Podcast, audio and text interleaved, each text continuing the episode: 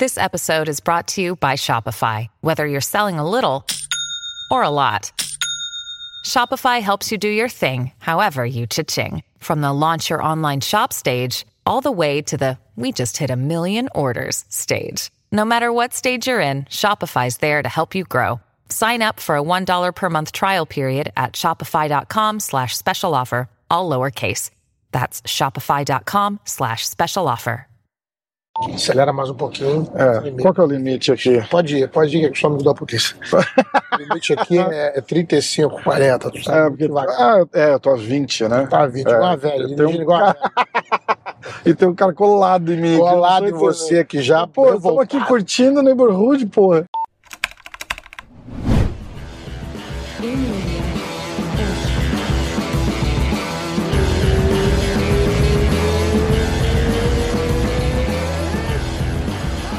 Ó, episódio 500. 500. Caraca, ó. Oi, tu vai arrumar um jeito da gente ser preso andando devagarzinho assim Tu sabe que. Como é que você tá, Renzão? Eu tô bem pra caramba, louco como sempre, tu viu? Eu tô dirigindo Doido. o carro lá atrás, te contando a história do incêndio. Caramba. Estamos no episódio 500. Ninguém Estamos segura, no episódio 500, pô. Você sabe que a- o, o grande breakthrough, assim, do, do, do- do canal, do podcast, foi quando a gente fez aquele lá na academia, você lembra? Lembro. Aquilo lá, lembro. porra, aquilo lá pra mim foi, um, foi um negócio histórico, É assim, sempre, de... é sempre bom ter um modelo bonito, né? É, de luta aí mata. e, Mata qualquer santo. e aquela, aquela parada, assim, de estar na tua academia em Nova York, com você ali, assim, foi, porra, troféu do Pride atrás, o cara, porra, o negócio é... É um negócio, é um negócio maluco, assim, bem maluco. Como é que tá a vida? Como é que estão as coisas? Como é que Cara, tá. tudo tranquilo. As academias expandindo, a gente está terminando a obra da, da próxima, que é lá em, em Downtown, em Nova York, né? ao Aham. lado do Stock Market, ao lado daquela estátua da, da, da menininha escarando assim o, o vento, né? Aham, aham. Então ela, a gente está ali do lado. E é um negócio, foi um negócio incrível que a gente fez. O prédio que a academia está sendo aberta, moram 1.700 pessoas, era um prédio comercial que Caramba. virou um prédio residencial.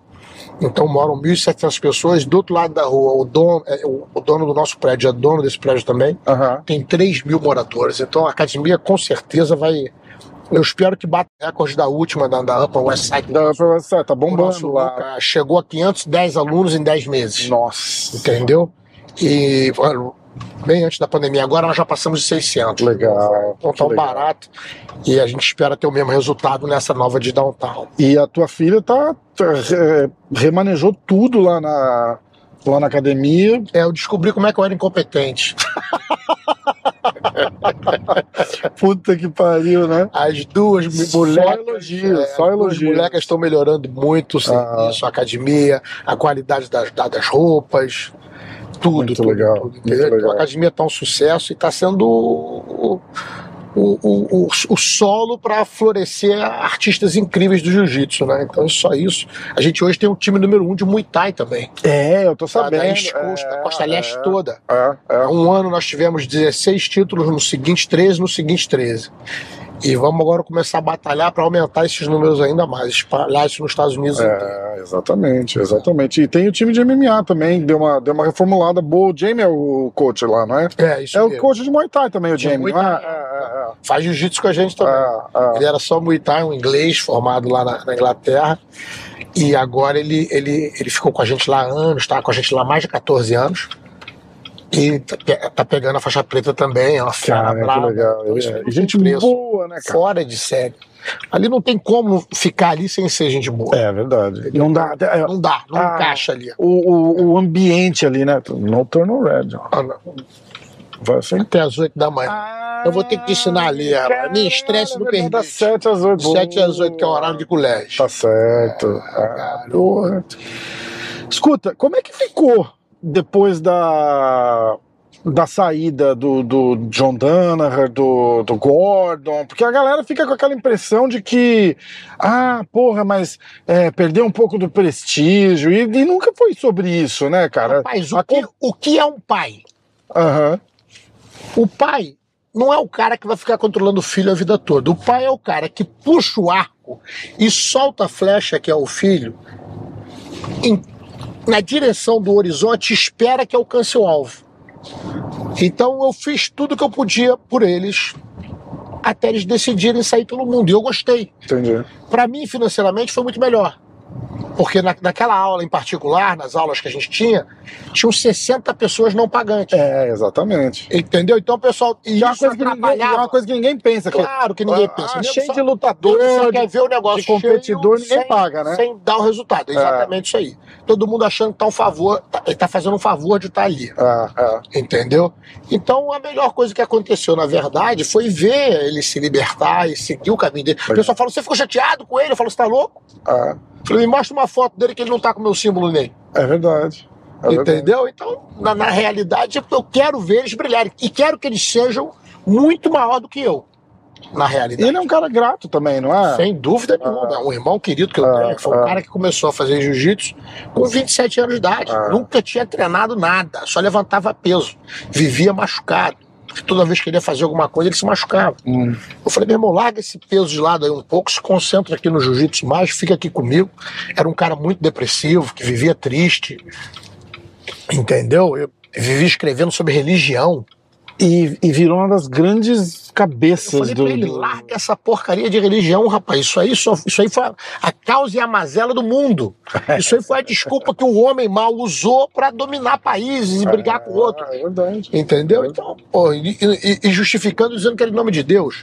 Eu falei, meu irmão, se concentra em escrever essa história do jiu-jitsu, que é uma arte marcial incrível, uma ferramenta fora de série, que a gente pode levar nos quatro cantos do mundo e, e mudar a vida das pessoas de uma forma positiva. Exatamente. E ele começou a se dedicar a isso, ficou e nunca mais parou. Começou a dar aula particular, chegava na academia às sete da manhã, saía às cinco da tarde. Um cara super dedicado, extremamente inteligente, um gênio. Então eu só sinto orgulho dele. É engraçado que eu tava com o Zeferino ontem e eu gravei uma parada com ele também e tal. E a gente tava falando do Gordon, né? E é, porque o Gordon é cheio de marra e, e trola os outros na, na internet, não sei o quê. Aí a gente tava falando desse outro lado, de quem conhece o cara pessoalmente, né? Que é um moleque educado, quieto. Fora de série, moleque fora de Porra, série. exato. Só que ele viu que o que vende na internet é aquilo ali. Exatamente. Aquilo ali que gerou dinheiro. Exatamente. Gerou a posição Exatamente. de onde ele tá, é onde o McGregor tá. É, é. Pra quem não sabe, o McGregor recebeu 120 milhões de dólares daquele uísque que ele lançou. É. Proper 12, que é uma porcaria de uísque, de uísque, não se compara com os outros. É, mas é dele, né? Mas é o dele, ele fez o filme e todo mundo começou. Você, não- você anda agora aqui nos Estados Unidos, em Nova York, você vê caminhão passando com a foto dele. Porra! José Cuervo distribui os É, caras, né? aí você vê, Ah, entendeu? Então, na realidade, ele fez o certo. Você vai questionar o quê? Uma agilidade que levou o cara a, Exatamente. no, no final, te colocam para estudar para quê? Querem que você vá a Harvard para quê? Para poder dar resultado no futuro financeiro. Sim. Querem que você seja um sucesso, não só na vida, mas financeiramente. Que você possa gerar para as gerações que vêm atrás de você. Que você possa gerar para tua família e ter uma qualidade de vida fora de série. Você quer melhor do que isso? É, exatamente. Esses caras alcançaram isso através do jiu-jitsu. Através do jiu-jitsu. E aí o que eu falava era assim: é, eu ia muito lá, fazia aula com o Neyman, com o Robicinho, tá? aliás, a gente vai falar do Neyman já também. É, e era impressionante, porque eu chegava lá, tipo, 8 horas da manhã, ele tava lá treinando. Aí eu, eu, eu vi o treino dos caras de MMA lá, aí eu ia treinar às 11, acabava minha aula lá pelo meio-dia. Ele tava ali no cantinho do tatame tirando um cochilinho assim depois do treino. O A gente saía que almoçar. via. Uma É. coisa é o seguinte: quando o filho é bonito, todo mundo quer ser pai. quando o filho é bonito, todo mundo quer julgar, quer dizer o que, que é. Ninguém viu esse garoto gordinho saindo. Ele morava meia hora, 40 minutos depois de mim aqui, Aham. no sul. É, duas horas pra chegar na academia, É, né? ele, ele demorava às vezes três horas pra chegar na academia, porque a hora que eles iam, eles chegavam lá às sete e meia da manhã. Nossa, Então eles saíam de casa às vezes às quatro e meia da manhã. cara. Entendeu? Às quatro e meia. Se você precisar atender, atende. Não que precisa atender nada, o nego tá perturbando o dia inteiro, desde as sete da manhã, cara. O nego não sabe onde é que eu tô no mundo, o nego fica me ligando o dia inteiro, puto. Porra, eu preciso de uma folga. É foda. Pô, não dá nem pra cagar, não dá nem pra cagar em paz. Nossa, Falo só isso. Foda, né? Pô, nego me liga de vídeo ainda, na hora que eu tô no banheiro, cagando. Porra. Então, o moleque entrava num carro, ele começou, ele, o irmão, quando o irmão podia, vinha, porque o irmão ainda tava no colégio, que era mais novinho. Depois foi aumentando. No final, esse carro vinha com oito pessoas. dentro. Caralho. E fazia essa viagem todo dia. Quando terminava o treino, ele pegava uma cumbuquinha, comia a comidinha dele, esperava a hora de No novo. tatame ali mesmo, né? Aí ele treinava, fazia posição. Aí ele depois treinava fisicamente, depois ele fazia o treino de, de, de, de vale tudo para ajudar o Gary, ajudar todo mundo. E isso foi, foram, isso foram mais de cinco anos. Esse cara foi um cara que pegou a faixa de preto em cinco anos. É. O irmão dele ganhou o IBI com 16 anos de idade. A faixa dele era azul. Sensacional. Ele pegou todos os pretas. Entendeu? É. Então não adianta, vão falar o que quiser. A melhor academia do mundo é a minha. É. Eu Porra. acho também. Entendeu? E por que, que ela é a melhor do mundo? Porque eu fui aberto a todos. Ali todo mundo era bem-vindo. Tu, tu via com um kimono, um diabo de um kimono rosa, tu era bem-vindo. Não tem conversa. Tu, tu viesse com a maluquice que você quisesse. Treinar de kimono sem calça, tu ia treinar. Então isso trouxe. Tu vê que o John virou isso. É. O John é. Danaher treinava assim. Na realidade, verdade. aquilo ali. E e eu, eu só consegui entender a minha academia quando eu cheguei em Harvard. Eu fui dar uma palestra em Harvard. E eu pedi ao cara, eu vou chegar duas horas antes, eu quero conhecer o campus. Ele falou, tá bom. Eu cheguei lá mais cedo, ele me levou em tudo. Foi ali que eu entendi o que, que era a minha academia. Quando eu chego em Harvard, eu vejo grupos reunidos, desenvolvendo projetos, onde tinham estudos atuais, garotos de 22 anos, 20 anos, com gente de 68 anos lá, Hum. com ex-alunos que foram formados lá, seguiram sua carreira e já estão aposentados, os caras estão lá ajudando e ensinando Caramba. a molecada nova, passando o conhecimento adiante. E para você ter uma noção da importância do que é isso, você imagina o seguinte: na, na Índia começou a haver uns ataques inexplicáveis de elefante em gente. Hum. Elefante matando gente constantemente, atacando. E o elefante ele tem um, ele tem um travesseiro na, na, na pata que você não escuta ele chegando quando ele, quando ele vem por trás de você. Caramba. Então você, apesar de ser daquele tamanho, você não escuta nada. Ele tem tipo uma almofada na pata, uma camada de gordura Aham. que não, não produz um barulho. Então as pessoas andando, ele, ele vinha ele vinha seguindo, era à noite, a pessoa andava na estrada, eles vinham por trás e atacavam. Quando a pessoa via, já estava pego pelo elefante, tinha como fugir. Entendeu? E ninguém conseguia explicar, porque isso nunca tinha acontecido. Chamaram um bando de especialistas, começaram a estudar tudo e saber o porquê daquele comportamento do elefante naquela região. E descobriram que o ser humano começou a matar o elefante mais velho lá. Hum. Porque a, a- a população de elefante era grande eles começaram a executar os mais velhos e deixavam os novos. O que, que acontecia? O mais velho não ensinava o mais novo. Entendi. Antes, o mais novo vi- via um homem saia correndo, que sabia que era um predador. Aham. Entendeu? Depois que começaram a matar quem ensinava, Ele não tinha esse instinto. ele não tinha mais esse, ele achava que ele era grande e forte e ia, e terminou num extermínio enorme de elefantes jovens. Caramba. Porque o, o ser humano começou a matar o elefante para se proteger. Entendeu? Diz que tem uma área lá que eles têm muito problema com tigre também, né? Também, Que também. atacam gente. Tem tigre lá, tem um bando de tigre lá que caça gente. É. É um negócio, um negócio louco. E a gente tá achando que tem problema, né? é tava de brincadeira. Caralho, bicho. Rapaz, tem lugar no mundo que eu tive que eu não dá nem pra explicar. Nossa. Entendeu? Escuta, como é que foi esse. Essa. Uma, fala, falar uns negócios que a gente nunca falou antes, assim. Como é que, que a infância no Rio, crescer naquela época lá, é, com, porra, é, o, o Carlos Grace, o, o Hélio Grace. Como é que foi a tua convivência com aquele, com aquele pessoal todo, aquelas. Eu tive, eu tive uma, uma- eu tive uma sorte muito grande. Porque eu tô agora com 55 anos, vou fazer 56. Caralho, eu tenho mais cabelo branco que você, velho. Eu não tenho nenhum, cara. Tá com mais cabelo branco que eu, não. Você tem cabelo branco eu não. É verdade, não tem Isso aí nada. né? caras. Eu, Caralho, eu, eu, cara. tava, eu tô atrasado, eu tava atrasado pra receber minha faixa coral há dois anos. Aham. E esperando chegar o cabelo branco primeiro, pelo menos. Eu vou dar uma Pra dar uma é, pô, pra poder merecer aquela faixa. Ai, Eu cara. não tenho nenhum, tá? Caraca, é verdade, também tem essa, pô. É, obrigado. coral. Tá brincando? Demais, né? Puta Você que nada nessa vida é sério? É, bicho, é foda. Falavam que eu não chegava aos 18, olha a gente É. aqui. Sempre, aproveita e manda um abraço pra aquela professora lá. A gente sempre A manda um abraço professora é a coisa ela. mais linda do mundo. Ela não sabe que eu amo ela, mas É. eu tenho que praguejar a vida dela, porque tem duas coisas que mantêm um ser humano vivo: é o amor e o ódio. Então ela É tem que ter alguém pra detestar, pra ter o ódio. Então sou eu. Eu tenho que dar um personagem pra vida dela. Ah, ela já deve olhar e ver e falar. Ela- ah, ela não sabe. dei aula pra ele, era Porque ela não sabe, eu paguei uma operação pra ela. No joelho. É, porque ela tava com problema e não tinha, não tinha o dinheiro pra pagar a operação, tinha que operar.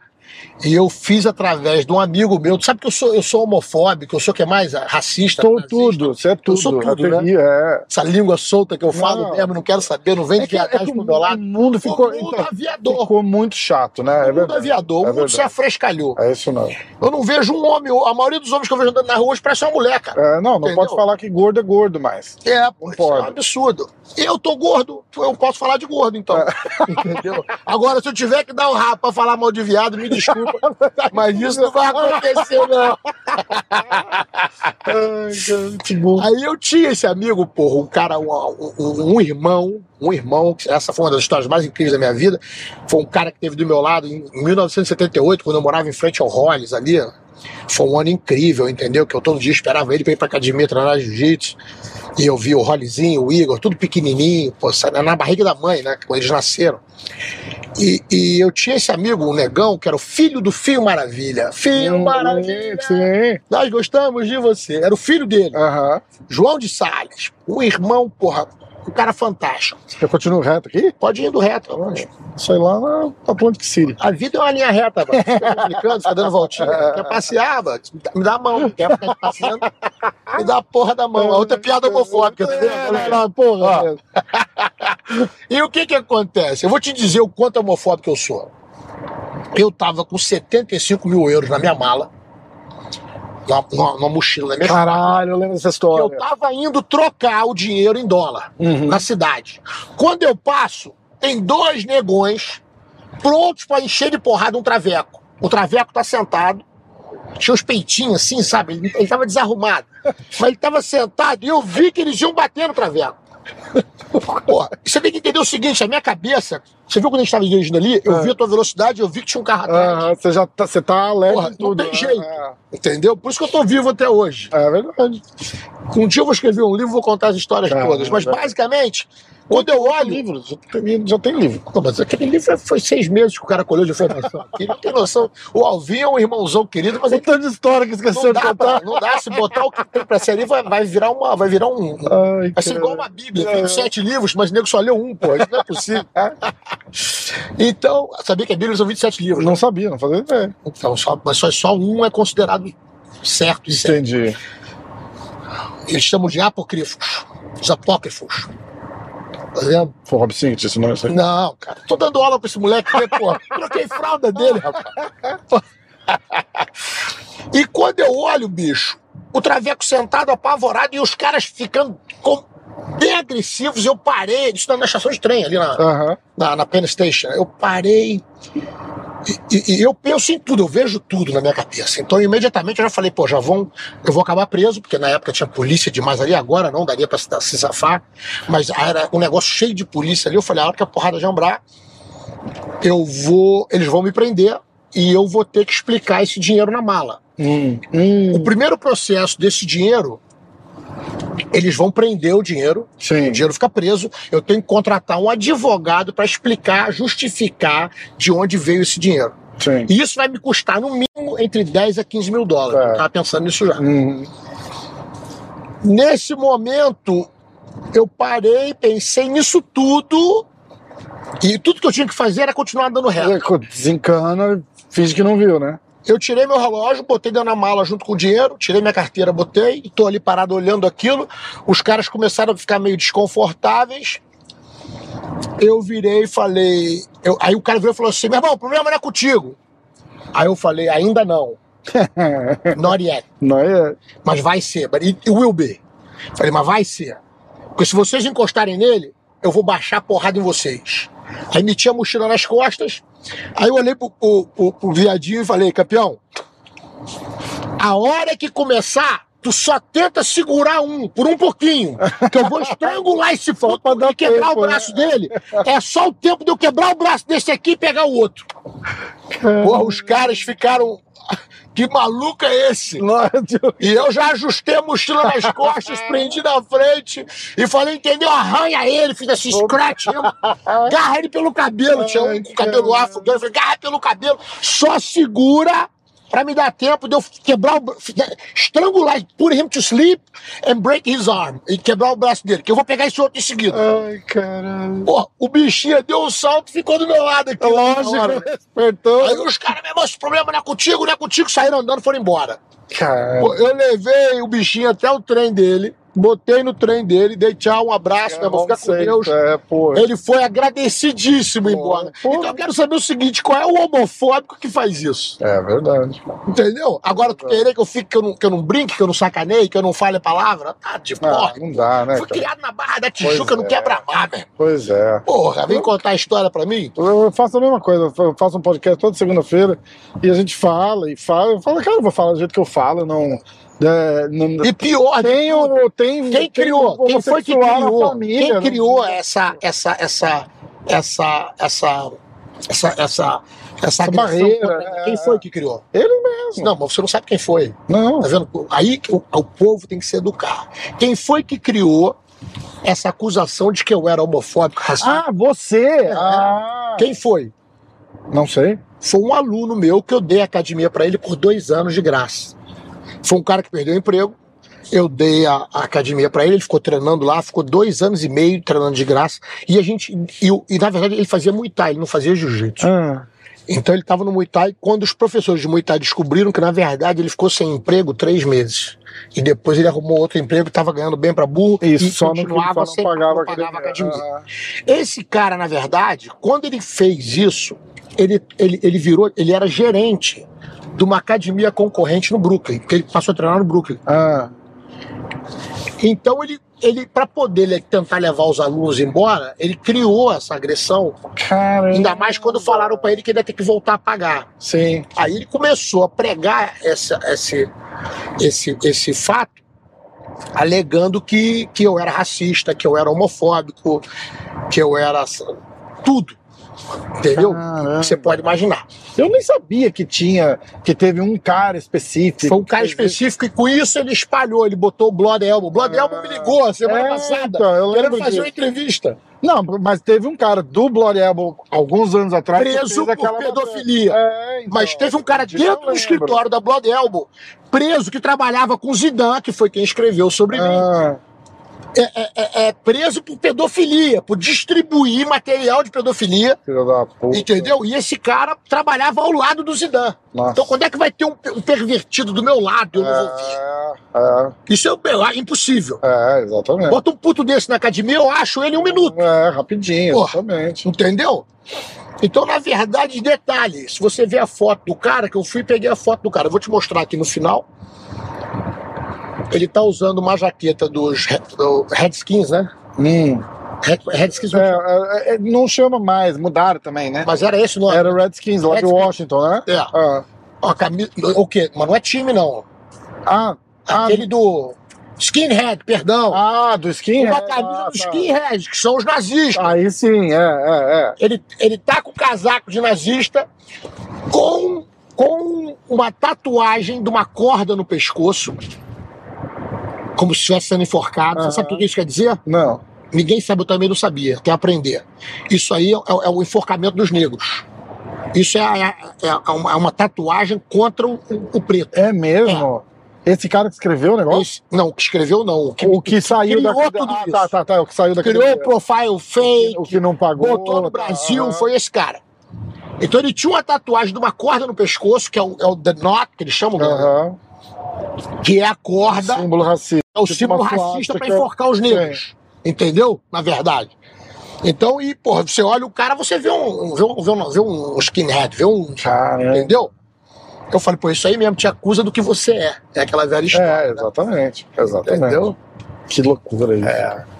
Mas onde é que a gente estava? Eu tava te A gente falando que tava lá do, do Rio de Janeiro privilégio. na sua infância. eu tive o privilégio de ter visto todas as gerações da minha família, de ter conhecido. Eu agora estava tomando um banho, eu faço um exercício É só fazer a volta no U e voltar. Tá. Eu faço um exercício quando eu termino todo o banho, que eu seco, me seco todo com a mão explodindo. Ah, E isso man- mantém. Toca aqui. Aqui, ó. Aperta, aperta. ah. Isso mantém uma qualidade muscular fora de série. Então, É mesmo? é, eu, eu, eu Sem toalha. sem toalha, eu me seco inteiro com a mão, arrancando cabeça, pescoço, rosto. Isso me foi ensinado pelo George Grace em 1980. Eu devia ter. Eu devia ter 14 anos quando ele me ensinou isso. 79 ou 80. Entendeu? E isso ele me ensinou, ele conversando comigo, me explicando como é que se devia malhar, como é que se devia se fortalecer. Ele me explicou que isso era- dava uma vantagem forte para você ficar fisicamente, manter a, a consistência muscular. E é uma coisa engraçada, porque eu fui ao médico e o médico ele ficava me apertando, e eu já achando que ele era bicho né? Vez me apertando. Toda vez que eu ia lá fazer um, um teste pra alguma coisa, pra uma luta, pra um. Aí eu, eu falei assim: diabo desse, desse velho maluco aí, vive me apertando, ah. pô, aperta todo. Aí um dia ele falou assim: Renzo, eu não consigo entender. Eu falei: o quê? A tua qualidade muscular é melhor agora do que quando você começou aqui, aos 27 anos. Caramba. A primeira vez que eu te conheci aqui, aos 27 anos. Você tem mais rigidez mus- muscular agora do que antes. Entendeu? E eu acredito que seja, porque eu tô agora, passei dois, dois anos e meio sem treinar. Eu, eu me sinto igual. E quando eu vou fazer um, um treino, um negócio, eu me sinto igual. Entendeu? Você treina ainda? Tá. Treino, treino, tem uns treinos bons aí. Agora eu tô sentindo o joelho um pouco depois daquela briga do metrô. Pois é, aquela lá a gente Tô- não falou um disso, mau mas jeito, é. eu vi só o áudio, vídeo, tal, não sei o que, não tem muito mais o, mais o que falar. É um pouco do Eu reflexo da, toda, sem dúvida nenhuma. do Mas- que tá rolando em Nova York. Mas eu agora, acho que né? teve alguma coisa ali por trás também, com a menina Hum. que ele tava, entendeu? A gordinha que ficava puxando a minha calça lá. Ah, ah, E- Mas o que eu tava te falando é o seguinte: eu tive o privilégio de conhecer todas as gerações da minha família. Eu tive acesso, a eles, eu tive chance de aprender deles. E isso me enriquece- me enriqueceu muito. tá. Eu acredito que isso criou a diferença do que eu sou hoje, da, da- da qualidade que eu entrego hoje, do que eu dou hoje para minha família. Entendeu? Todo Grace tem um teto aqui. É verdade. Todo Grace é bem-vindo aqui. É todo verdade. Grace vai ter trabalho, todo Grace vai ter comida, vai ter moradia, entendeu? Porque eu acho que isso é extremamente importante que continue, para que meu neto amanhã dê frutos. Eu vou até pular já. Eu, eu botei uma caixinha de pergunta no Insta e, e eu bati o olho lá. Uma das perguntas era sobre isso. Depois eu falo o nome do, do- da pessoa que mandou. Mas era. Só vou falar porque é pertinente agora. Falou assim: apesar de ser uma família tão. é, é, grande, importante, não sei o quê, e, e aparentemente tão unida, tem vários rachas de gerações e de, Sem dúvida. dentro da família. dúvida. E o cara tá perguntando por quê? Porque, porra, é, toda família tem. É, não é só toda a família tem, mas era- foi, a- foi a maneira que a família, inclusive, foi iniciada, com meu avô e com meu tio Hélio. A maneira que eles, que eles criaram a, a segunda geração gerou esses problemas. Uhum, Eu, você não vai ver esses problemas depois de mim aqui. sim. Porque eu tive a chance de ver, assistir e julgar o que era certo, o que era errado, e só fazer o certo. Exatamente. Você recuso tá a- falando da geração do, do. Horion, do Royce, do Rickson. É, isso aí houve o, o fato de que meu avô fazia os filhos, ele tinha 21 filhos, e o tio Hélio é quem criava. Aham, Quer dizer, eles não tinham nem noção de que o dono da porra toda era o meu avô, cara. aham. Todo mundo jogava o tio. Tanto que quando eles vieram pra cá, eles quiseram fazer como se o jiu-jitsu tivesse sido criado pelo Hélio Grace. Acabou. E morria ali. Quando, na verdade, foram cinco irmãos fantásticos que criaram o jiu-jitsu e, e- e- e trouxeram pro mundo. Lutaram, cada um fazia o seu papel Cada um fez o seu papel. para a família, para o esporte, né? Se- Tio Hélio foi importante? Sem dúvida nenhuma foi. E um dos fatores que, que, que- que causaram essa tamanha importância foi o fato dele ser 11 anos mais novo que o Carlos. Hum, Então ele foi quase uma geração à frente. é. Que aprendeu ali, já pegou o negócio andando. O Jorge já tinha lutado, o Gastão, todo mundo, o Oswaldo já tinha lutado.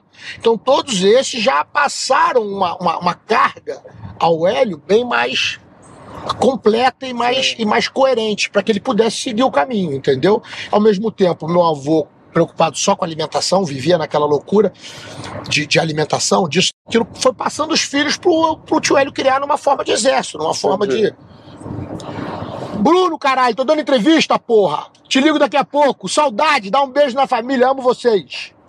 Te ligo daqui. Te ligo daqui a pouco. Ah!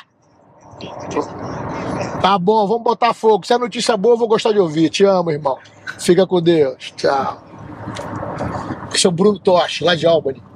Ah, eu não conheço. É, esse moleque veio pra minha academia com 13 anos de idade. Ah, Ficou aqui esse, esse tempo todo, a gente arrumou tudo pra ele, ele treinava com a gente de graça também, entendeu? Cuidamos dele. Ele hoje tem a Renzo Grace Albany. ah que Ele massa. casou, tem uns filhos, uma coisa linda. A mãe dele faleceu em, em Minas Gerais, ela engasgou e ninguém soube socorrer. Então isso é uma coisa muito importante. Outro dia eu salvei uma menina no restaurante ali do lado. No momento que ela engasgou, eu levantei e a, mão no solaplexo. A segunda mão entra, aperta com força para expulsar. Se você tá sozinho, solaplexo, bota a mão, apoia numa cadeira e pressiona, Aham. porque vai expulsar, vai fazer o, Caramba. teu diafragma inverter e botar pra fora o que você tá engasgando. Isso, infelizmente, não tinha ninguém. Tava ela com a irmã, uma senhora de idade. A mãe dele veio a falecer. Mas é um garoto que eu nunca vi ninguém com a alma tão linda e tão bonita, entendeu? Um Que moleque legal, lindo. E, e era namorador, que não tinha juízo. né? Arrumou logo a namorada, arrumou uma esposa, ganhou card, cidadania. A meia, não, uma namorada que virou esposa. Não, ele arrumou várias namoradas primeiro. viraram esposas. Ele ganhou o green card, a cidadania antes de casar com essa mulher que tá com ele hoje, que ele ama e é apaixonado Ai, por ela, cara. entendeu? Uma sobrinha linda que eu tenho também. Puta que pariu, muito bom. É um moleque fora de série, fora de Muito série. bom, muito bom. Olha, Tem, tem umas histórias aqui que, que a galera Puxa foi aí. mandando. Vamos vamos lá. vamos lá. Mas eu acho que foi isso que causou a, a divisão, às vezes, na família. Foi essa, esse fato de. Quando, quando o Thierry foi tendo os filhos dele, ele criou uma divisão ali. Ele queria que os filhos dele fossem melhor e dava mais atenção, entendeu? Isso Entendi, né? Gerou várias coisas É que meio eu que o vejo. jeito que você cria teu filho, teu filho vai ser meio um espelho teu, né? É, mas se eu pego o teu filho pra criar, eu vou criar teu filho igual ao meu. É, Essa é a diferença. É, exatamente. Quer dizer, eu não vou fazer distinção. Sim, sim. O castigo que eu dou ao meu filho, eu vou dar o teu. O carinho que eu dou ao meu filho, eu vou dar o teu. É. Por isso que eu já tive aqui morando comigo mais de cinco sobrinhos. Entendeu? Ah. Morando comigo aqui. Foi por isso que o cachorrão, o Ricardo Almeida, veio morar comigo aqui quando ele tinha 19 anos de idade. E ficou comigo, tá aqui no- na América até hoje. E tem um sucesso como lutador e como, como, como, como professor. Sim. Teve uma, teve uma coisa interessante que o Ricardo, na verdade, ninguém sabe, ele era um gênio na escola. Ele passou entre os 10 primeiros na, na UERJ, lá no Rio de Janeiro. Ah, Então ele atendia uma aula especial, que era uma aula que tinham só 10 alunos, que eram para os gênios da, da, da faculdade. E ele falou que não aguentava mais, que ele começou a ver que ele, apesar dele, dele saber tudo ali e se encaixar, ele não se encaixava com a falta de, de, de, de atleticismo, com a falta de, de querer competir das pessoas ali dentro. Então ele pegou e veio- pediu pro pai e veio embora ficar comigo aqui. Ele, ele nasceu aqui na América quando os pais estavam na. Quando os pais dele estavam na, na, na faculdade, aqui, Aham. formando aqui. E ele tinha cidadania americana, ele veio direto, ficou comigo direto, foi morar lá em casa. cara, que legal. Entendeu? Isso era numa época que não tinha nem móveis na casa, foi quando eu, quando eu cheguei. Logo que você tava vindo pra cá, né? É. É. Então, com isso, ele, ele, ele, ele, eu vi aquele moleque fantástico. O pai dele falou pra mim: eu, eu, eu fiz de tudo pra não deixar ele vir. Mas ele, ele, ele não quis saber, ele, ele quis vir, ele não queria ficar mais lá. Eu espero que eu não esteja fazendo a coisa errada. Eu falei: me dá alguns anos, você vai ver se você fez a Ah, coisa que errada. legal. Aí, quando, quando o filho dele ganhou o cinturão do pancrase, foi campeão do pancrase no Japão. Uhum. O pai tava lá, ele veio pra mim cheio de lágrimas nos olhos e falou: Você tava certo. Cara, Eu não me arrependo, não, é só orgulho. que legal. Você não tá entendendo a alegria que me deu ver meu filho vencedor. Então, quer dizer, são, são momentos únicos. Eu agradeço a ele por ter me dado essa. me permitir Sim, estar junto ali sim. naquele, naquela, naquela, naquele Ele, desenvolvimento. falou, ele, tá- ele mudou pra Flórida, né? Se mudou, ele tá, mas ele tá com a academia aqui ainda. tá Tem a ainda, South Jersey aqui, aqui perto, tem, né? é, é, é, a gente treinava lá, eu treinava lá direto. É, é, é. É South Jersey e agora ele tá na Flórida. Com, com aquela história do, do irmão dele, com, com o Ralph e tal, deu uma, uma estremecida assim? Não, cara, meu amor por ele é igual. Vocês chegaram a conversar sobre isso? Falamos poucas vezes, mas Um assunto não muda. não. Se você ama, não tem história. Aham. O que acontece, na verdade?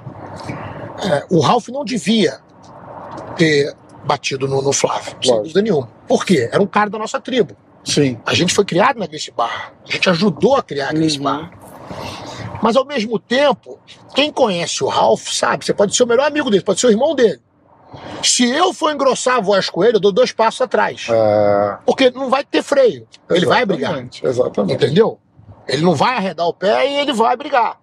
Então, inocência foi do cachorrinho, responder ele como um moleque, como se ele fosse um moleque otário. Exatamente. Então você faltou o respeito. Eu, eu inclusive, toma- falando disso, to- tomei até a liberdade de botar você na história, falando assim. Irmão, se o cara fala uma dessa com o Renzo, vai levar uma burdoada do mesmo jeito. Não tem jeito. Mas se fala pra mim, vai levar uma burdoada. Eu, eu sabendo que vou apanhar, não deixo de dar uma burdoada. Porque, É isso aí. Fala, porra, você não fala. Você é homem, você é homem. Você não fala com, Ah. com homem igual você fala com moleque. É isso aí. Entendeu? Na verdade, o Ralph vinha ligando pra ele e ele não atendia, não respondia, mandava mensagem. Via que ele via e ele não respondia. Então levou aquilo ali. Agora, Já tava um estresse. É, né? agora, na realidade, o Flávio foi um fraco? Foi. Por que, que foi um fraco? O que, que você vende? Você vende defesa pessoal. Você vende confiança, você vende confiança, jiu-jitsu. é. Você representa uma arte milenar que está tá no topo do- da cadeia alimentar. E você liga na corte para dizer: Ai, me bateu. ai, como é que minha mulher vai me olhar agora? Como é que eu vou olhar para minha mulher? Como é que eu vou. Meu amigo, virou o vitimismo que você está vendo aí hoje. E boatos dizem que ele já tinha uma jaqueta aqui, que não era. Não, na verdade, ninguém- Ralph não arrancou dente nenhum dele. Ele Ah. já tinha perdido os dentes pro filho do, do Papai Noel de Quintino. Que ele tirou uma farofa com o cara lá, o cara deu-lhe uma copada na cara, quebrou os dois dentes da frente. É, Então ele perdeu uma jaqueta que ele tinha, uma Aham. prótese, é, na realidade. porque saiu Entendeu? aquela foto dele É, mostrando, né? é. Então, na verdade, aquilo ali. é, Aí, o pior dele foi a choradeira na cor, tudo gravado. Deu vontade de rir. Porra. E a sorte dele é que o juiz era viado, então melhorou mais aqui? ainda. Pode ir reto. O juiz era viado, melhorou pra ele ainda, entendeu? É essa geração de hoje. É foda, É o que você tá vendo aí hoje, é foda, é foda. entendeu? Esse lugarzinho aqui é gostoso de comer, ó, prima. Você, conhece- você roda tudo aqui, né? Tua, tua tudo, área, né? Tudo, conheço tudo aqui. Tua área, né? Ó, é, você leu o livro do Rickson? Não, Você soube da. eu Do, não li o meu, cara. Porra. Você soube da. Você tá falando aí, alguém me mandou ontem essa página. da revelação lá do. que eles são filhos da empregada. Eu não sabia, não. É. Tá de sacanagem comigo, rapaz? Caralho. Eu sei disso desde que eu tenho 5 anos Não, de eu idade, sei, porra. mas tava no, não era uma coisa É, pública, é. né? A, a- a mãe deles, na verdade, não podia engravidar, que era a tia Margarida, né? Uhum. E ele, o meu tio foi e teve os filhos com a, com a Belinha. Ela é viva até hoje. É, então, a Rose disse que teve um momento muito, Muito, é. muito emocional, assim, com, com, com, a, É. com a Belinha e, e- e conta essa história. Diz que ela é uma, ve- uma pessoa fantástica. É, exatamente, exatamente. E aí a Rose me falou também que você adora poesia. Tu- claro. Faz um- uma, uma, a sua, uma das suas pre- preferidas, assim, qual que Tem é? várias. De tudo ao meu amor serei atento antes, e com tal zelo e sempre tanto, que mesmo em face do maior encanto, dele me encante mais seu pensamento. Hei de vivê-lo em cada vão momento, e em seu louvor hei de cantar seu canto, e rir seu riso e chorar seu pranto, ao seu pesar ou ao seu contentamento. Quem sabe um dia me procure, talvez a. Não. Tá vendo? Eu tô um tempo sem. Quem sabe um dia me procure, talvez a morte, certeza de quem vive, ou a solidão, o fim de quem ama, eu possa me dizer do amor que tive. Que não seja imortal, posto que a chama, mas que seja infinito enquanto dure. Isso é o Vinicinho. Caralho. Porra, demais. Isso aí são, eu, tenho- eu gosto de várias, é. Demais, demais. É igual eu te perguntar o que é simpatia. Sabe o que é simpatia? Não. Simpatia, meu anjinho, é o canto do passarinho, é o doce aroma da flor. São nuvens no céu de agosto, é o que me inspira o teu rosto. Simpatia é quase amor. Aí. Caramba, demais. Agora ele vai segurar minha mão, vai deitar no meu ombrinho. Ai, caraca, muito bom. É, eu leio Muito muito, bom. né, cara? Eu li muito minha vida inteira. Eu gosto de ler. E, e tem, tem, tem, tem pessoas. Um dos meus favoritos é Augusto dos Anjos. E continuando com a Rosa, eu tava com a Rosa no Costuma telefone. viu que te afaga, escarra na boca que te beija. O beijo, amigo, é a véspera do escarro. Esse cara morreu de tuberculose. Caramba. É, mas ele tem poemas fantásticos. Ele escreveu um livro e acabou na, na Academia Brasileira de Letras, entendeu? Uau. Com um livro, é Augusto Uau. dos Anjos. Quem tiver chance vai dar uma checada, Pesquisado. porque a intensidade dos poemas dele é fantástica. Renzão, você recebeu a faixa coral. O que que o Renzo, que recebeu a faixa coral, falaria pro Renzo que estava recebendo a faixa preta? Sacana, te prepara que a vida vai ser do caralho. Porra. Vai ser muito melhor do que tu tá esperando. o pessoal pergunta por que, que eu não tenho cabelo branco. Eu não consigo. Eu, eu... Entende o seguinte: se me irritou, eu brigo. Na hora, não tem conversa. Se é para me gritar, eu grito. Se é para atacar alguma coisa, eu taco. Se é para sorrir, eu sorrio. E eu volto ao normal. Eu volto imediatamente ao estado constante de felicidade. Isso, porra, eu acho que é o principal motivo de eu não envelhecer. É verdade. Essa fazenda aqui, eu tô com vontade de. Se tiver. Não tá mais à venda. O que? Tava pra vender? Tava à venda. Ah, mas eu tava de olho nisso aí. Não tu não tava afim de mudar para. Eu tô com vários Emirados. projetos, mas eu, a minha ideia era montar um negócio aqui também. Entendi. Um negócio diferente. Entendi. Entendeu? Você não para, né? Me divirto. É isso aí. É isso aí. Ó. Tenho pena daqueles que vivem sem buscar abraçar a eternidade no final. É isso aí. Então, pô, na realidade, eu vou eu vou estar tá brigando e lutando até a minha cabeça tá descansando no meu túmulo. E eu espero que tenha o outro lado. Porque a porrada vai jambrar e o diabo é melhor tá pronto, que eu vou atrás dele, porra. Não tem jeito. Ai, cara. Putz, é muito bom. Ó, tem umas histórias. Ó, é, essa é legal, porque essa daí a galera sempre fala e a gente. E, e, e o, o Robicinho me falou é, que para, ele nunca ouviu uma versão sua sobre a, aquela briga do Eugênio Tadeu, do que aconteceu na Tijuca, porque como é que foi o acordo para aquela luta, como é que você tava lá na luta, os caras chutando você, você parou a luta, deu porrada num cara, aí apaga a luz, os caras falam que foi seu pai que apagou a luz, conta. Na verdade, quem apagou a luz foi o cara do, do, do evento, porque ia pegar fogo, na realidade, então que ninguém, ninguém sabe, né, na verdade a luz caiu, ah. Então tava um calor dentro infernal, porque a luz desceu na altura do ringue.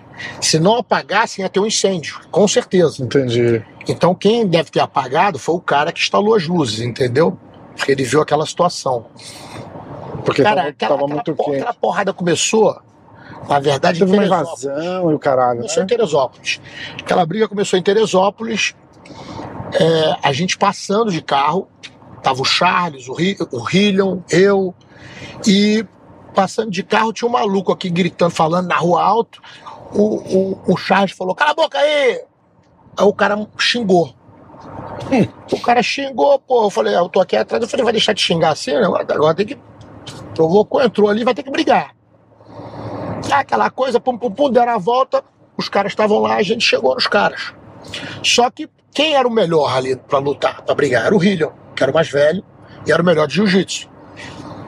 Então quem briga? Briga o Hillion. A gente contém o resto. Nisso chega lá, começa a tá falando assim, que os outros tá xingando o quê? Começa a discussão, a porrada come. Esse cara, ele era é, era, um, era o melhor carioca de taekwondo, de, de, de, de, taekwondo na época, ou kickbox, um negócio desse. Ele era da Academia Naja, hum. que era onde o Molina treinava, o pessoal treinava ali. E aí a porrada comeu na porta de um clube ali na, na no alto do, do, de Teresópolis. Os caras brigando, não deixavam ninguém separar. Nisso veio um cara e puxou uma arma. Quando o cara puxou a arma, eu tomei a arma dele. Eu tomei a arma dele e falei, que cara, sou polícia. Eu falei, tudo bem, vou te devolver a arma. Só que você não pode puxar uma, uma arma numa briga de, de garotos. Lógico. Deixa a briga acabar, eu te dou a arma de volta. Quando terminou a briga, eu entreguei a arma para ele. E o, e o Hillion acabou pegando o cara, estrangulando o cara. Eu, eu, eu, eu, não me lembro do nome correto, não sei se era Marinho. É um lutador casca grossa. Uhum.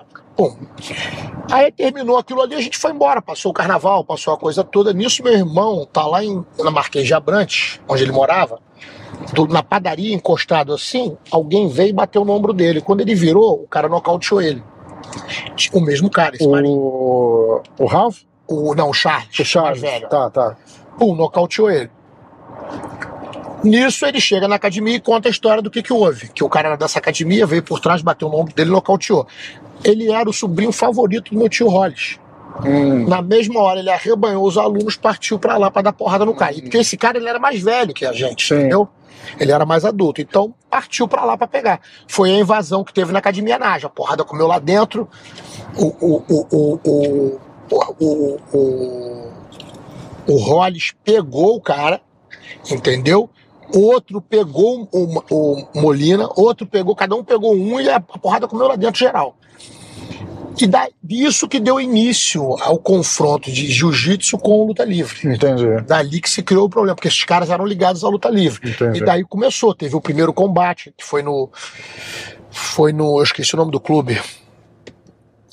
Esqueci o nome do clube agora, mas foi o primeiro combate da luta livre com jiu-jitsu que teve. Então, que o Marcelo Bering, tava o Valide com, com o Eugênio, entendeu? O Murilão, o grande Murilo, o Fábio Gugel. Eu não, eu não lembro disso. Não- a gente tá falando do. de- já não tem nada a ver com a história do Tijuca lá, né? Não, mas é aí que chega no Que Tijuca. chega lá depois, É, né? então daí que foi, teve aquele combate, a gente ganhou o evento, os caras ganharam, todos ganharam, era o Murilo, o Fábio Gugel, entendeu? O time todo que representou lá.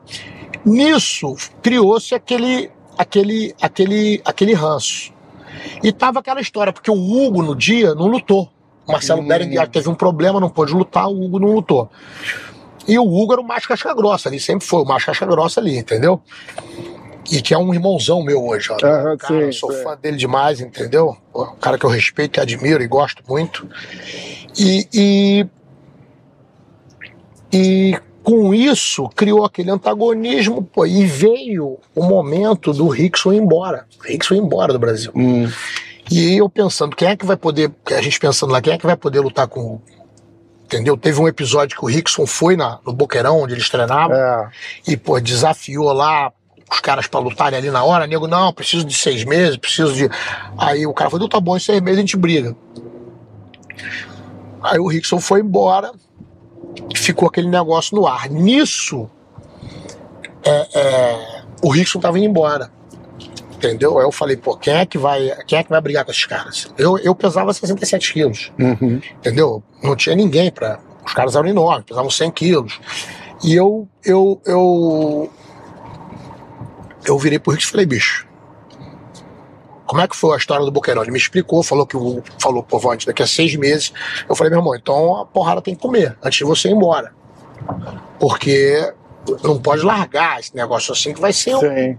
A gente convive nos mesmos locais, entendeu? Então tem que. A gente tem que criar. Tem que manter a, Exatamente. Não a ascendência, É. entendeu?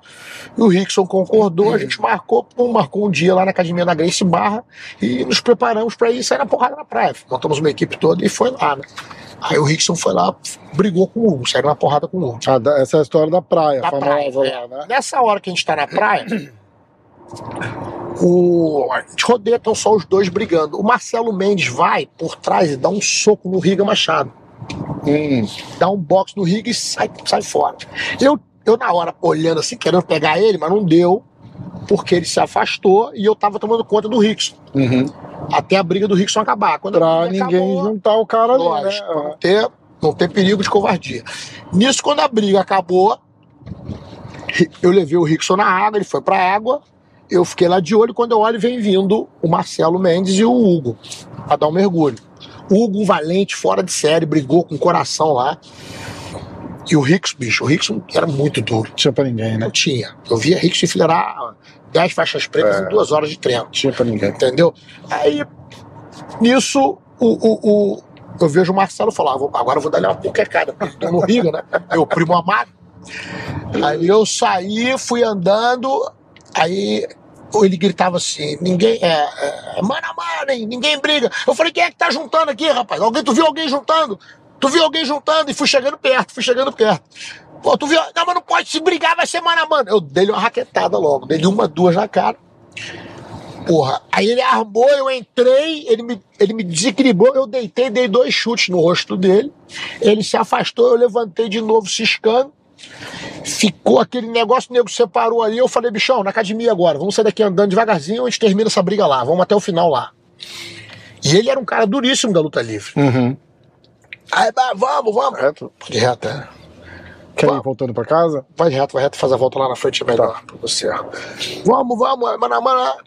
Aí marcou-se de brigar, porque na hora teve uma discussão também do Royler com, com o Eugênio. Aham. Aí marcou de brigar na academia do, do Maitá, Royler com o Eugênio e eu com, com o Marcelo. No dia o Eugênio foi lá, bicho valente, foi lá, brigou com o Royler, brigaram Acho que foi 48 minutos, um negócio desse, 40 minutos, 40 Sim. minutos, um negócio, um negócio desse. Se quiser fazer aqui, ou vai reto. Não faz. Não. Então, Aí fizeram uma briga duríssima lá, uma briga bonita de ver, rapaz. E o Marcelo Mendes não apareceu, não veio. Entendeu? Não apareceu. E ficou aquele negócio, vai ter, não vai ter, o Marcelo Mendes nunca mais. é, é, é, nunca mais tive nada com ele, nunca mais vi, né? Mas o, o- de- logo depois dessa briga do Rickson na praia com o Hugo, o Hugo foi na academia dele com a equipe dele. E brigaram de novo. hum, Entendeu? Entrou polícia, deu tiro pro alto, foi uma confusão miserável. O Rickson ganhou do Hugo novamente. Eles apertaram a mão, ficou tudo certo, foram embora, acabou. Aí nisso que marcaram. Nesse dia, na verdade, é que teve o problema do, do, do, do Royler, foi na segunda briga deles, com, com o Eugênio. Aí marcaram de brigar, foi nessa que eu fui. Eu falei, chama o Marcelo Mendes também. Que a gente já acerta todas as contas e acaba o problema. O Marcelo Mendes não foi. Aí eles brigaram, o Roller e ele lá, uma briga duríssima, os dois, dois casca-grossa da pesada. E, e, e dali terminou praticamente o problema entre a gente. aham. Entendeu? Ali morreu o problema, acabou. E, e foi, e, te- e teve, teve momentos engraçados, né? Porque, pô, é- é- é, anos depois, eu fui, eu fui sentar no. Eu Acho que eu não sei se é Bibi Sucos, era uma ali na- do lado do Olegário Maciel, tinha uma loja de suco ali que era muito popular. Eu sentei ali pra comer com meu Não, pai. tem o açaí que o Parrumpa fala? O aça- açaí do Bibi, não? É, Pô, não, era do Bibi, mas eu não sei se era Bibi aquele ali. Ah, era um, tá, tá. É a rua da igreja, uma é Olegário, a outra vem pra cá. Ali tinha um restaurante popularzinho pra caramba. E eu sentei ali com meu pai, com, acho que minha mãe tava, tinha. E eu vi um cara toda hora virava e me olhava, meio. e como eu te falei, eu presto atenção em tudo, eu preciso Aham, relaxar. Sim, sim. Eu falei, pô, da onde eu conheço esse doido, né, cara? E, pô, o Marcelo Mendes tinha um cabelão bonito, ele tava careca. eu não sabia, eu falei, pô, de onde eu conheço esse doido? E tô de olho nele, né? E tô ali. A minha comida chegou, chegou comida pra caramba, que eu tava com a saudade de comer aquela comida nossa lá, Aham. açaí com sanduíche. Aí daqui a pouco eu falei, caramba, é o Marcelo Mendes. Tava ele com a namorada. Ah, Daqui a pouco, quando ele vira e olha, eu falo, meu campeão, meu campeão. A gente ainda tem algum problema a acertar ou tá tudo certo? Aí ele, não, tá tudo certo. Eu falei, pô, eu ia detestar encher a barriga e ter que sair na porrada contigo e vomitar em você. Caralho. Aí ele riu, Puta kkkk. que pariu. é Foda, né? Entendeu? Muito bom. Aí ele riu, a gente riu ali, eu falo, bom apetite, irmão. Aí Muito bom. muito acabou ali, entendeu? Você fala uma parada dessa, eu lembro da- da- das histórias do. Eu fiz, um, eu fiz um desses em São Paulo com o Demian, Aham. e a gente tava falando da história do, do jiu-jitsu paulista, né? E, e em que parte dessa história o, o Ryan vai do Rio pra São Paulo, e aí aquela bosta toda com, o- com o macaco, né? Aquela rivalidade que os caras tinham de. Caras, era uma parada assim, né? Tipo, você chegava num lugar, o outro tava. É, mas, é, mas entende uma coisa, o macaco era um cara fora de série. Aham. Eu adoro, eu adoro macaco. Sim, também. Porra, campeão demais. Entendeu? Representante fiel do jiu-jitsu, entendeu? Um cara incrível. E se desentendeu com o Ryan. E o Ryan não, o Ryan não perdoava. Exatamente. Entendeu? Não deixava Aonde, passar, né? eu, já, fiz as pazes dos dois. Aperta a mão, porra. Foda, a mão. Apertou a mão, apertou a mão. Caramba. Eu virei de costa, andei 50 metros, a porrada comeu lá atrás de novo.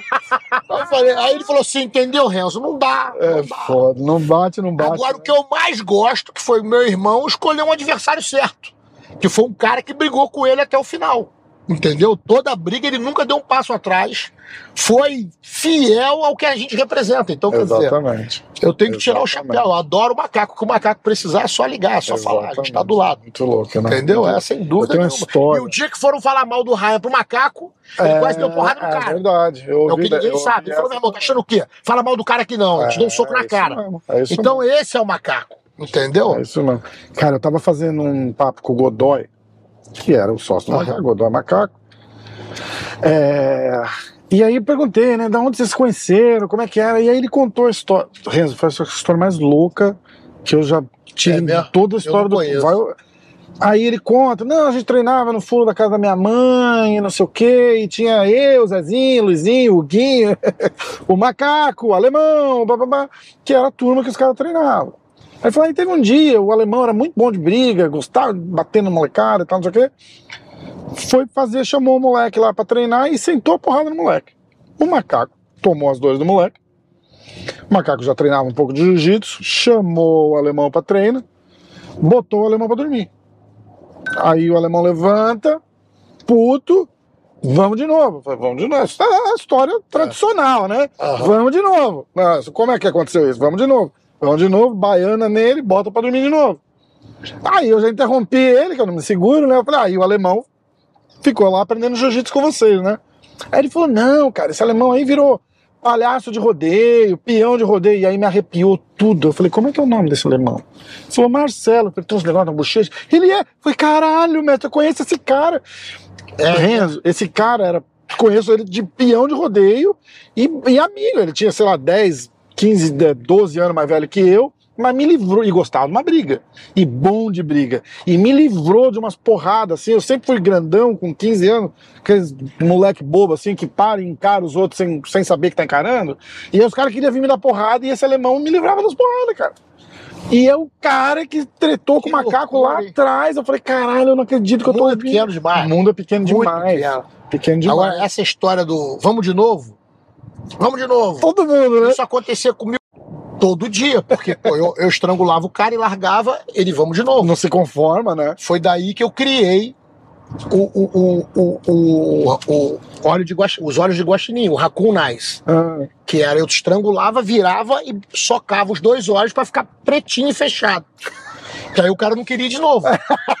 Entendeu? Ele abria já com dificuldade de piscar. caralho. É, e o primeiro cara que eu apliquei essa do, do, do, do Raccoon Eyes, que era o guaxinim, olho de guaxinim, Ah, que eu chamava, o primeiro cara que eu apliquei, eu tava num supermercado e eu vi um maluco escondido atrás, assim, da. da, da, da, da, da, da- da- da fileira, Aham. e ele olhava e voltava e ele fazia assim. Eu falei, pô, esse cara tá olhando uma mulher muito boa ali, ou ele tá olhando alguém querendo roubar alguma coisa. Então eu tinha 16 anos, eu vim por trás dele assim e falei. Quando eu olhei, tinha uma mãe dando mamar pro filho. Quando eu vi aquilo, eu estrangulei ele na hora. Ele nem me viu, eu tava atrás dele. Eu olhei e vi o que ele tava olhando. E quando eu olhei, ele estava segurando a área genital dele, apertando e olhando aquilo. A mãe dando de mamar pro filho. Eu estrangulei ele imediatamente, isso dentro do supermercado Freeway, que era o melhor supermercado na Barra na época. Caramba. Eu estrangulei ele, botei ele para dormir, virei e enchei os dois olhos dele desse tamanho. Entendeu? E larguei e saí. Eu passava por ele depois, ele não sabia que era eu. Ele ficava só massageando o olho, sem entender nada. Entendeu? Eu falei, pô, como é que esse corno, porra, Caramba. se porta dessa maneira num dos momentos mais lindos da vida? Que é uma ma- mãe amamentando o filho, ele olha de uma Pois é. forma negativa e, e errada. Entendeu? Então eu- aquilo me enlouqueceu e eu tinha 16 anos. E a partir dali eu comecei, esse foi o primeiro Raccoon Eyes que eu fiz. Hum. Eu passei a fazer isso toda vez, nunca mais teve Vamos de Novo. nunca mais, acabou o Vamos de Novo. E eu fiz isso com os caras que tentaram me roubar aqui em Nova York. Aquele episódio do Twitter que eu tava mandando no Twitter, os caras vieram me assaltar. Eu peguei os dois, então o primeiro que eu peguei, eu fiz isso, o segundo que eu peguei, eu fiz isso também. Caramba. Oi. Não, eu tô fazendo uma entrevista, tá dirigindo comigo fazendo entrevista. Quer alguma coisa? Ah, não, tá tudo bem? Da- daqui a pouco eu tô aí. Tchau. Tchau. Você falar uma versão. 33 anos de casado, eu sinto saudade ainda. Uma versão pobre daquele programa do Jerry Seinfeld. Comedians in Car Getting Coffee. Nossa, aqui, ó. Isso é verdade. Porra. Eu não assisti esse programa. Você nunca viu? Não, é, legal, é bem legal. É, Tem na Netflix, acho. É. Tem na Netflix. Ele pegava, mas era um carro clássico, porque ele é um cara que ama carro, Aham. né? Ele Ele pegava, de carro. é. pegava um carro clássico e ia buscar o cara em casa. E aí é um programa, né? Tem cenas de carro acompanhando, filmando de É fora engraçado, no, no- no programa Legacy tem vários momentos que- é filmado no carro. Você viu, você viu isso? É, não. É, no Legacy tem. Ah, Entendeu? E aí eu fui. eu fui fazer isso aqui, eu tava voltando de Curitiba pra São Paulo e o Sakai, que luta no UFC, o Augusto Sakai, pediu uma carona. Eu falei, cara, vamos quatro horas de estrada, vamos seis horas de estrada, sei lá. Eu falei, vamos botar, vamos fazer um podcast. No- ele, vamos. E aí, um tempo depois, eu fui gravar com o Charles, lá no Guarujá, e o Charles fez assim, irmãozão, eu tenho meia hora só, porque eu tô indo pra não sei aonde e tal, não sei o quê. Eu falei, bom, eu vou chegar na casa do cara, meia hora, vai demorar uns 10 minutos pra fazer câmera, microfone, não sei o que, eu já perdi 10 minutos. Falei, vou botar no carro, chego lá, ele sai, entra, pum. Igual mais ou menos a gente tá fazendo hoje, né? E aí o pessoal gostou pra caralho. Falou, porra, vé, faz mais e tal, não sei o que, então foi, foi daí que surgiu. Ó, conta, eu vou abrir o Instagram, aí você lê as perguntas aqui. Se alguém mandou alguma merda, vai ouvir merda, então, porque eu não vou nem, eu não vou nem filtrar. Vamos fazer o quê? Eu não vou nem filtrar. Tem um maluco ali que falou do, Pior que eu não trouxe nem meu óculos. do Vale. Então eu leio, ó. Daqui, daqui. Hiron Grace, de onde vem tanta maturidade no garoto? O Hyron é uma alma velha, cara. É, mas é. É igual a mim. Eu, pô, eu era isso desde pequeno. Eu cuidava dos meus irmãos. Eu, com, com sete anos de idade, cuidava dos meus irmãos. Entendeu? Eu tomava conta deles, ensinava eles, fazia comer certo, dormir na hora certa, trocava fralda, entendeu? Então, o Hyron parece muito comigo nesse sentido. Só que o Hyron, ele é mais bonzinho. Ele não teve acesso ao, ao tio Paulo. Hum, O tio Paulo era o irmão da minha mãe hum. que é, foi um, uma das né? maiores. É, é, ou então vira aqui, tanto faz. Foi uma das maiores influências na gente, mim, no Ralph, no dizer, Hum. Era uma alma sem igual. Era um, um- um cara, ele era é, descendente de árabe, porra. Então era um cara com conceito de tribo, caçador, gostava de caçar. E eu ficava revoltado com ele, porque ele ensinava tudo de caçar ao Ralph. E a mim ele não ensinava nada. Ele deu o primeiro revólver do Ralph, quem deu pra ele de presente foi o tio Paulo. Ele pra mim nunca deu. Aí eu falei, pô, tá, tudo pra ele, tu ensina ele a caçar, tu faz, você não me ensina. Ele fala, Renzo, você é um intelectual, eu tenho que te dar um livro. Cara, O Ralph, ele não vai ter essa opção, eu tenho que ensinar ele a caçar. a arriscada ele é viver Puta só do que ele caça. Então, quer dizer, Puta ele já entendia a gente naquela época. pra galera, pra galera entender como é o Ralph, É. tinha aquela aula das 7 horas da manhã do John Danaher lá na academia, que vinha, assim, George St. Pierre de Canadá pra vir fazer aquela porra daquela aula. E o, o, o Danaher é um cara que fala baixinho. Então ele tá sentado, assim, tem 250 pessoas em volta dele no tatame, e ele falando assim, ó. Aí você pega, você passa assim, você faz assim. Ninguém escutava porra nenhuma, só que tava na frente dele. Eu tava lá uma vez, o Ralph tava lá, o Ralph ficava indo assim, daquele canto da parede, passava por trás ali do, do posto, ele ia pro outro canto, ele ia pra um canto e fazia assim, fala mais alto! aí, aí todo mundo virava pra trás, ele já não tava mais ali, ele ia lá pro outro canto, aí pegava e assim, fala mais alto! Esse é ele, esse Cara, é ele. muito bom. Pra, pra você entender o Ralph, Ralph chegou na minha casa aqui, eu comprei essa mansão que eu moro ali, Ah. casa linda. Eu chego, pego ele no aeroporto, quando eu chego ali, que eu vou entrando na driveway, tem uns patos selvagens que vêm aqui quando, a- quando o verão tá chegando. Aham.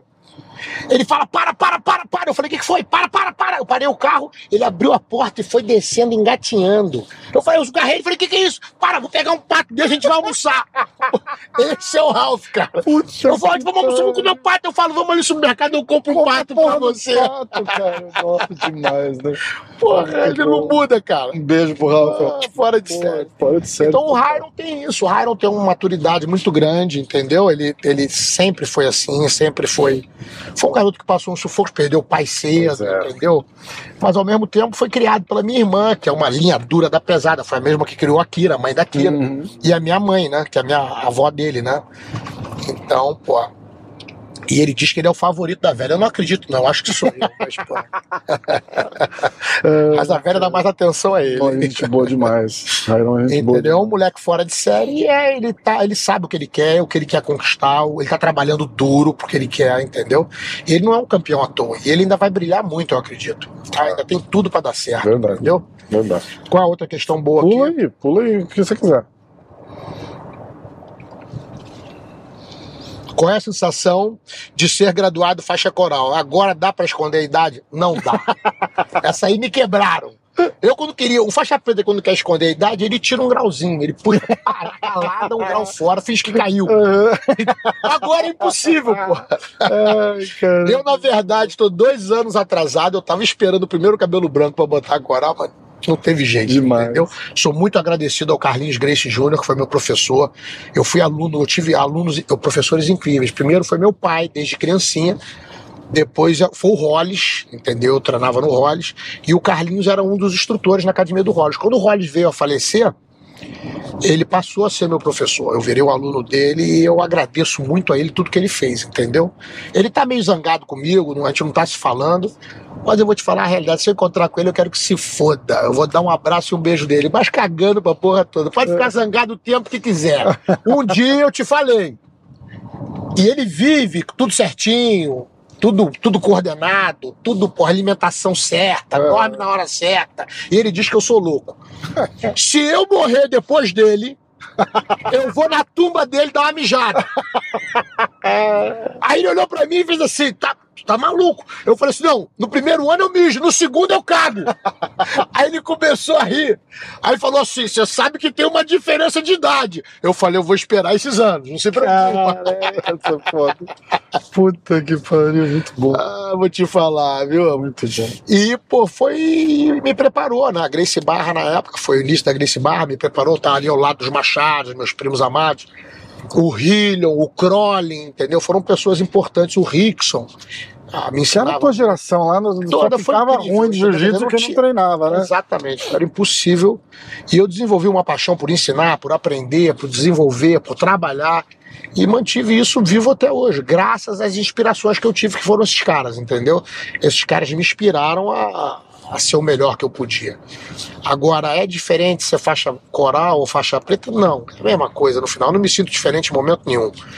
Entendeu? Eu acho engraçado foi que a faixa coral chegou antes do cabelo branco. Isso é uma falta de consideração do caralho. Mas na verdade eu, eu me sinto igual. Agora, se você, se você me perguntar se eu gostaria de voltar atrás, se eu gostaria de voltar a ter meus 23 anos, eu te digo que não. Se eu tivesse, só se eu pudesse levar o conhecimento que eu tenho agora aos 23 anos. Senão não me interessava.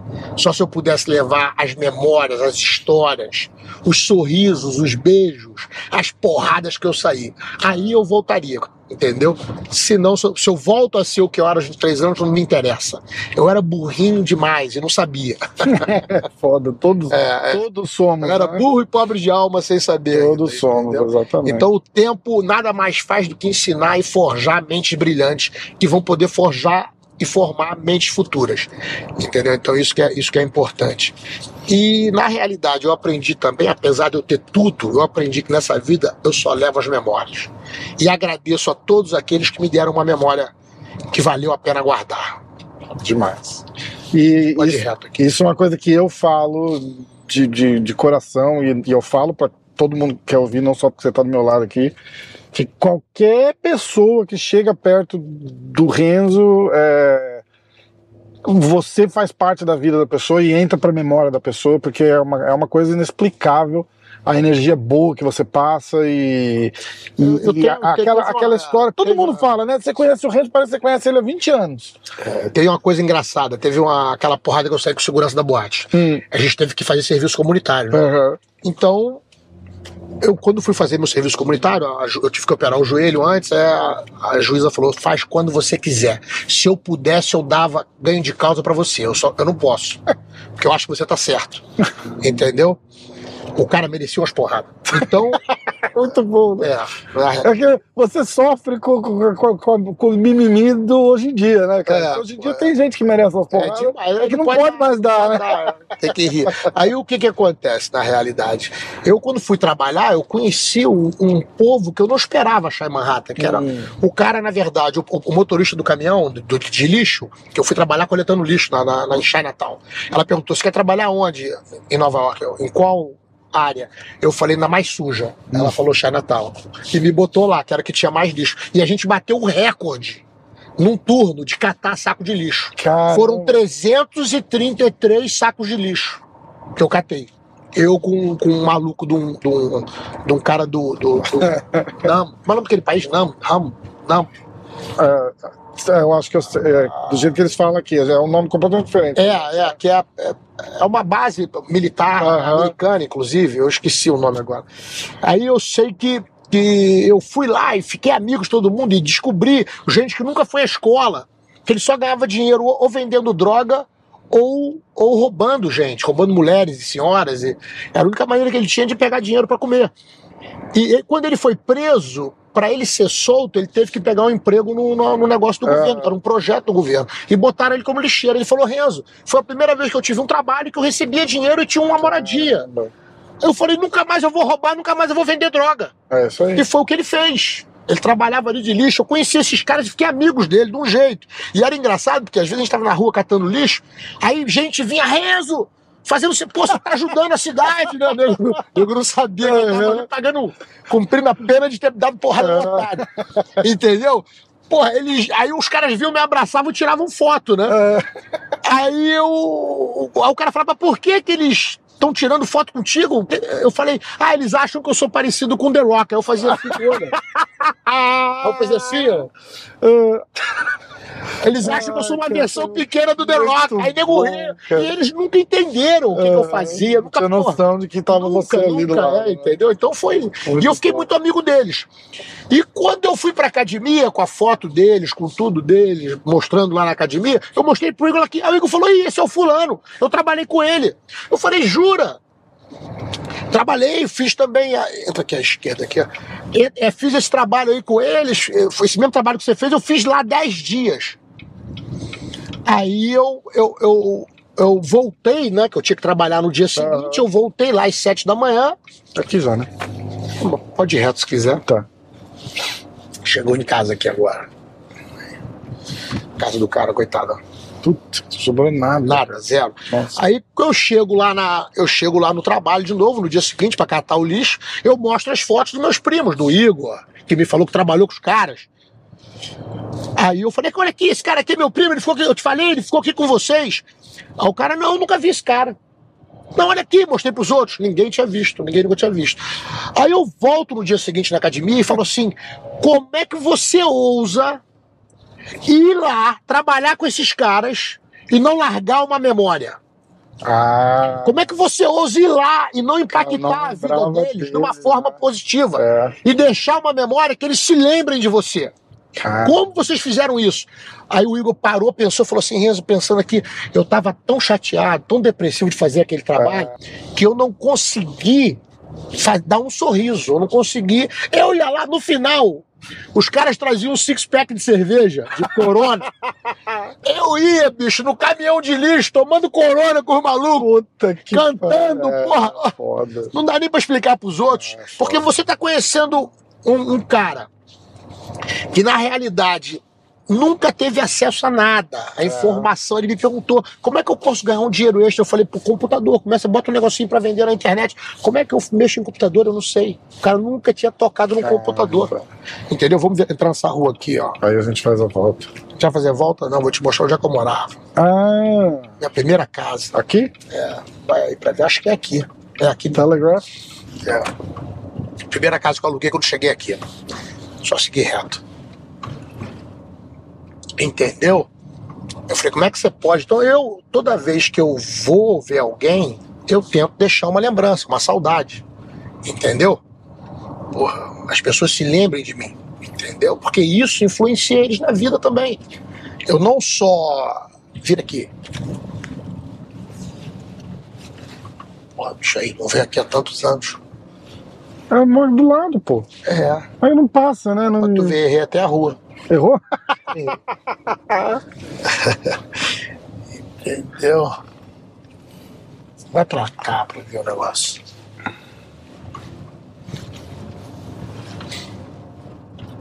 Acho que era a próxima. Só ir reto ali, virar à direita lá na frente. Tá. A gente faz de novo. Entendeu? Então eu falo, como é que você pode passar por aquela vida de alguém e não deixar uma Sem lembrança. deixar uma lembrança, né? É. Então eu faço isso constantemente, entendeu? Eu escuto o, que as, o que as pessoas têm pra falar, eu trato todo mundo com carinho. E se tiver que sair na porrada, eu saio na porrada com quem for. Sempre fui assim, não tem jeito. Você sabe disso, É isso aí. entendeu? É isso aí. Quando me pagaram pra brigar, eu não acreditei.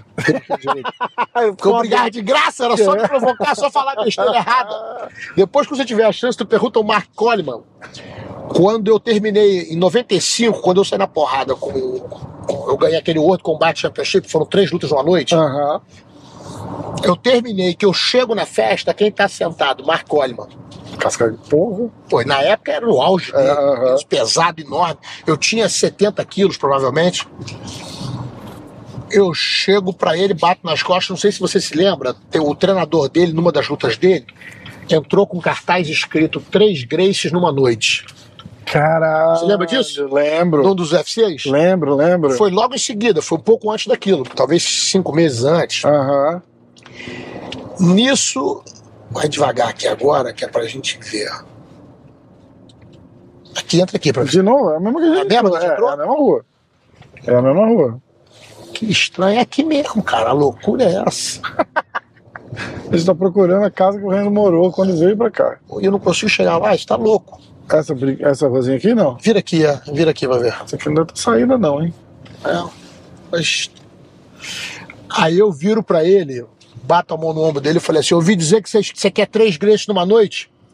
Você pode começar comigo, eu posso ser o primeiro. Cara. Vamos sair de mansinho aqui, pega um amigo teu, pega um amigo meu, a gente vai ali no parking lot, sai na porrada e resolve esse negócio e volta pra tomar uma cerveja. É. Cara, os caras não acreditam, né? Ele olhou pra mim e fez assim: Você tá brincando? Eu falei: É. Não, não, não, não, eu não brinco. Não é aqui não, isso aqui é outra, pode. pode. Eu falei: Eu não brinco.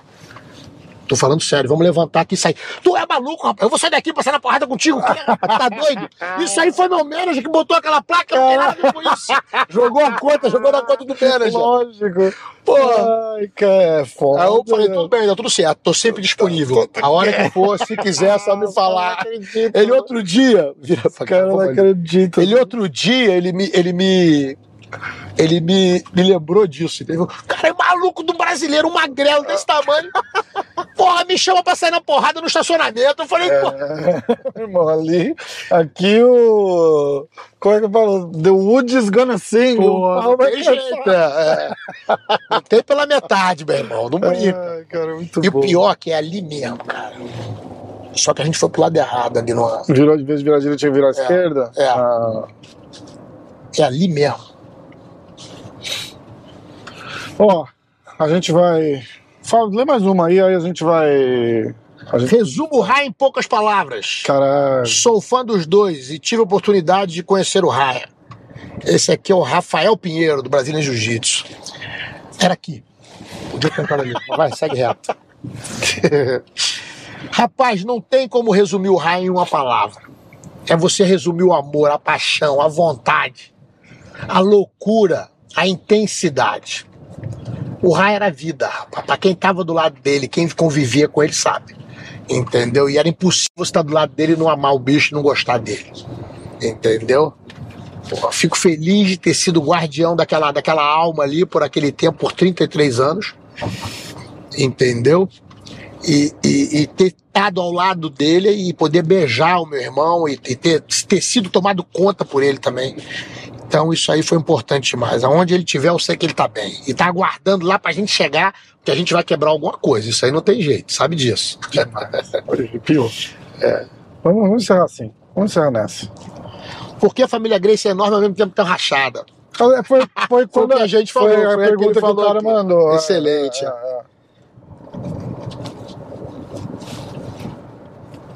Qual o legado que você quer deixar? Já deixei, cara. Se eu morrer hoje, rapaz, o serviço tá feito. É a próxima, né? Se eu morrer hoje, o serviço tá feito, entendeu? É o Tá legado dessa arte incrível, do nosso jiu-jitsu, do senso de família, do senso de amizade, e o amor que eu sinto por esse esporte, por essa e a paixão que eu tenho pelos meus amigos. Isso aí, Ah, isso daí. isso aí não tem. E a paixão é mútua. Você sabe que o cara é verdadeiro quando E a gente, vê... agora eu vou ensinar a vocês. Olha aqui, essa câmera sai? Para aqui assim, Sai. para aqui, para aqui. A gente tira Dá uma resinha de leve só. também. Dá uma ré de leve pra gente ensinar. Vou dar uma aula pra vocês agora. Deu aí? Aqui deu. Peraí. Só puxar aqui, ó. Certo. Só cuidado com o fio, Dá- porque não pode. Dá uma olhadinha aqui, a casa do meu vizinho.